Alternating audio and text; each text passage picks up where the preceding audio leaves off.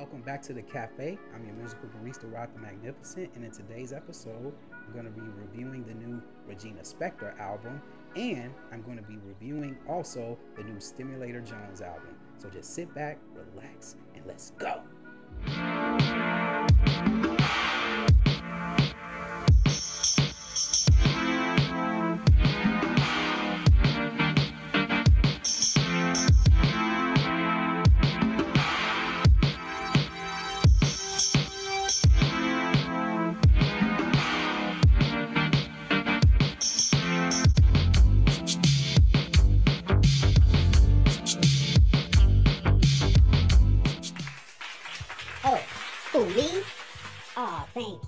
Thank you. Thank you. Welcome. Welcome back to the cafe. We're back. We're back for more album reviews. We're back for more coffee recommendations. That's what we do. That's what we do here. Yes, it's been about a month since I've been in the cafe reviewing albums. I took a nice little break. So here we are. Here we go. I'm live. I'm here. So while you're here, I want you to do me a favor. Hit that subscribe button. Hit the like. Hit the bell for the notifications and share this with your loved ones. Because I'm sure they would all love to hear this. And also, don't forget, hey, if you got an opinion on any of these albums, hey, leave it in the comments section down below. Also, all of the information as far as links to my podcast, my Coffee and Beats podcast, also links to my Monday morning coffee vibes that I do on Twitch. I do a little DJing on the side on there, so feel free to listen to me there. All of that will be down low in the description box. But enough of me rambling on. Let's get right into this coffee recommendations. Now, I don't have a cup with me today, but I do have a creamer recommendation for you. And here we go. We got honey, cinnamon, and vanilla. Now, I know that's a lot to take in. There's a lot going on with this creamer, but I trust me, if you combine this with something maple flavored, something vanilla flavor, whatever, cinnamon cinnamon flavor, this is going to enhance your drink and take it to another level. So trust me on this one. This is a good drink, and hey, it's by Great Value of all places. You know, Great Value. Hey, when all th- things go wrong, why not go to Great Value? It gives you value. Now, we're going to backtrack a little bit because I missed a lot of music. I'm going to be playing catch up with a lot of albums. So as I do more newer albums, I'm also going to backtrack and do some older albums that I missed probably around May and June. So let's get right into it with our reviews, starting with the woman, the myth, the legend, Regina Spektor, with her new album, her eighth, well, eighth again, well, no, no, no, eight, wait, which one is it, eight, okay. ah, there we go, there we go, eight, studio album by singer-songwriter Regina Spektor.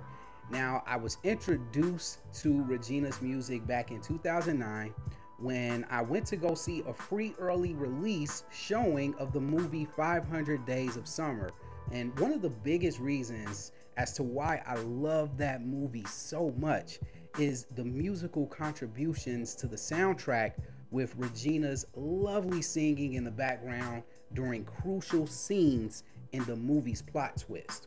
No spoilers though, I'm not gonna give you any spoilers. If you want to watch the movie, feel free to do so. It's a very good movie, please check it out. But ever since I had a chance to get my hands on anything with her name on it, I've been pleasantly pleased with her album contributions, but I do admit, I fell off the Regina Spektor bandwagon.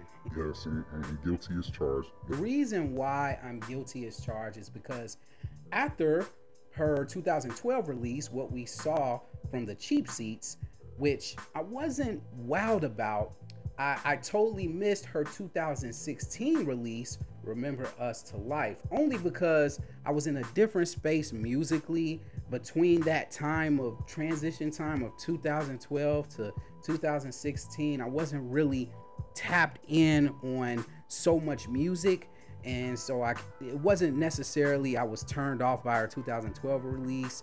It was more I was just more into something else at the time, and I did backtrack and listen to Remember Us to Life, and I think it's a pretty good album. I thought it was a vast improvement from her uh, two thousand twelve release, and it was still a solid project overall. Here we are six years later with Home Before and After, which features ten tracks, rounding off at about forty-seven minutes.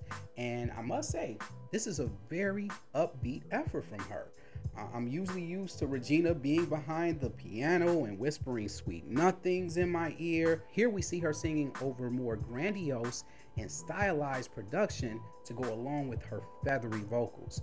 Uh, the opening track, Becoming All Alone, is a perfect example of this. This was the first single that dropped for the album, and it starts off with these eloquent vocals followed by powerful drums, which gives us a thrilling musical presentation. Almost feels like an introduction song to a romantic comedy. Uh, One Man's Power, the song One Man's Power, taps into a man's prayer about wanting real love. Very inspiring to listen to, tapping into the mind of a man who was probably struggling with low self-esteem. I thought it was a pretty good track. And in other pockets of the record, we see Regina going back to her lullaby roots with tracks such as Raindrops, which is a play on the B J Thomas hit single Raindrops Keep Falling on My Head. And then the song Sugar Man uh, hits us with very catchy hooks and, and smooth production to harmonize with the very bouncy hook. And this might be one of her most upbeat tracks to date. But to me, the biggest highlights of this entire project is the emotional, the enticing, the glorious track Loveology, which we experience a love masterclass from Regina herself, playing as a teacher, teaching a class, teaching us all of these things. Vocally, she makes you uh, want to study the subjects of all the ologies that she mentioned, and it's an amazing track and one of my favorite tracks of the year. Now, if I had any gripes about this album, it would be that some of the extra grandiose production can drown out her vocals in some pockets of the album, Uh, as evident in the track Coin. Uh, also, the final track, Through a Door, don't quite stick the landing. However, Home Before and After is a very enjoyable project and a breath of fresh air from Regina Spektor. I really uh, enjoyed this effort. A very emphatic eight out of ten for me. I really enjoyed this project. If you want to tap into some of the songs that I recommend from this album, hey, look at the description below. Regina, keep doing what you're doing. Love it. And now we're going to fast forward. I'm going to be going back and forth, guys, so stay on this trip with me. Up next, we got Stimulator Jones, Round Spiritual Rain. And this is the third studio album from singer, songwriter, and producer Sam Lunsford, aka Stimulator Jones. Now, last year, Jones blew me away with his instrumental album Low Budget Environments, and so much that I listed it as my number one album in my top twenty-five albums of twenty twenty-one list. Now he's back and bringing the vocals with him, similar to his debut album Exotic Worlds and Masterful Treasures. Now that, that album title was easier to say. Round Spiritual Rain features eleven songs, rounding off at around forty minutes. I'm saying round a lot, right? We see Stimulator Jones taking us on a Prince-inspired teaser. Now, wait a minute, wait a minute. Before you go attacking me in the comment section below, I'm not saying this dude sounds like Prince on this album. I would never do that to the legend.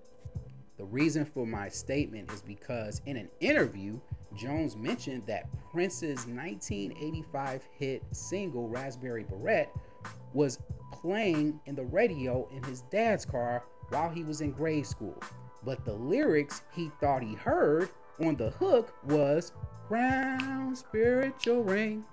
That do kind of sound accurate. Which inspired him to name the album after that. And I think that's a pretty cool concept. I think I'm going to try to do that when I come up with my own album and I think of a song that I used to butcher back when I was a kid. Anyway, Stimulator Jones hits us with a nice throwback ode to that era of psychedelic R and B that swept into the mainstream and the end result is pretty good. I personally think this album features some of the best production, raw lyricism, and well-arranged vocals Jones has put together thus far. Jones wastes no time with the opening track Arrive, with this smooth, bouncy beat, laced over silky smooth vocals pierced on top, which gets the album off to a great start. There are other tracks that gives off those eighties R and B vibes, such as What You Want, Sherber Sky, which is one of my favorite songs off the album, and then Keep On Mashing and Pain Inside, which although sounds similar to Shannon's nineteen eighty-three smash hit Let the Music Play, it features some dark lyricism touching on some of the struggles that Jones has been going through in his life. And it works well, and the nostalgic feel to the track keeps the bloods pumping. The track Peace, Love, and Respect and Adoration sees Jones hitting us with a psychedelic track which has some early seventies Jimi Hendrix style uh, production to it. I really dig the instrumental. It's hard-hitting, extremely empowering, and although I enjoyed the track, I think it didn't really blend in well with the rest of the album. Although I appreciate Jones zoning out for us for a little bit. Tracks like Vilified and Impossible gets us back on track with the funky, fresh grooves to smooth things out to fit your musical palette. Now, if I had any issues with this album, it would be Talk To You, which features a mediocre feature from Fat Tony and sloppy production on the back end. With the closing track, All I Gotta Do, although I like the production, the song is a little one-dimensional as far as the tone of it, but it didn't bother me to the point where I wanted to turn the record off. All in all, Stimulator Jones just keeps bringing the hits. He's getting better and better with each project, and if you're not on the Stimulator Jones bandwagon, there's plenty of room for you. Come on in, because this dude is talented, and every project he keeps getting better and better. I give this album a nine point two five out of ten. Stimulator Jones, keep doing what you're doing. Your work deserves its flowers, and what better place to do it than here on Coffee and Beats Cafe. I want to mention one more thing before I go. I do have a mixtape available on the podcast, the Coffee and Beats, the Rock the Magnificent Coffee and Beats podcast. So check that out. But this one is called Happy Hour Vibes Volume two. Take a listen to it. I'm sure you will enjoy it. And that will do it for this episode of Coffee and Beats. I am your musical barista, Rock the Magnificent. And again, when it comes to coffee and when it comes to music, stay grounded for life. I will see you on the next one. Peace. Watch your parade, sir. Just leap back and give me a